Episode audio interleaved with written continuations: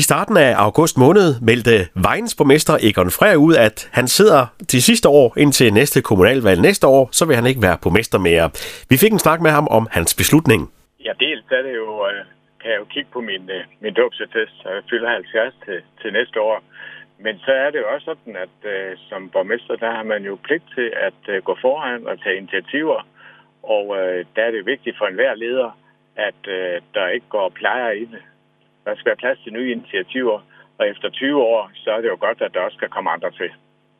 Det er jo et, der er et stykke tid til kommunalvalget nu. Hvorfor er du ude i, i så god tid, så at sige? Det er jo sådan, at uh, Venstre er et stort parti. Der er mange foreninger. Der vælger man ikke en spidskandidat, som der sker andre steder, sådan over en kop kaffe en enkelt aften. Altså, der er en hel proces, der går i gang, og hvis der skal være tid til det, der vil jo være flere kandidater. Heldigvis har Venstre mange dygtige. Så bliver der en valghandling, sådan at øh, borgmesterkandidaten kan være på plads, inden vi når frem til øh, nytår, og inden vi når frem til valgåret. Så derfor er det helt tradition i, i Venstre, at efter sommerferien året før, der melder man ud. Egon, du blev borgmester tilbage i 2002 i, i daværende Brørup Kommune, og så fra 2007 i, i Vejen. Hvis du sådan kigger tilbage på alle de her år, øh, hvad har sådan været nogle af de, de største ting, som du, du øh, godt vil sige, at det er alligevel stolt, at vi fik gennemført? Jeg ved ikke, jeg synes, der er rigtig mange, rigtig mange ting omkring det, men det er klart, at selve sammenlægningen af kommunerne øh, var jo en, øh, kan man sige, en bunden opgave, men det skulle da alligevel øh, løses. Øh, så synes jeg også, det er fint, at vi har fået sat rigtig meget fokus på på erhvervsliv og på, på arbejdspladser.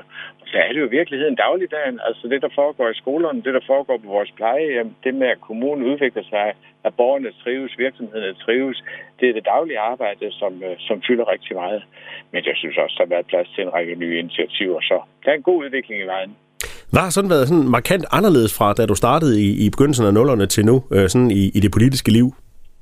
Og det var specielt markant uh, anderledes, da jeg var borgmester i Brøg, fordi det var jo et halvtidsjob. Der havde jeg stadigvæk mit uh, job som chefkonsulent i, i Aarhus, så der var nogle, uh, noget pendling, og det kunne jo klares. Det kunne der ikke i, i den nye kommune. Der er det et fuldtidsjob, endda så godt og vel. Men det har også været en spændende opgave. Når det så slutter, og du ikke stiller op igen, Egon, hvad skal der så ske uh, den tid efter?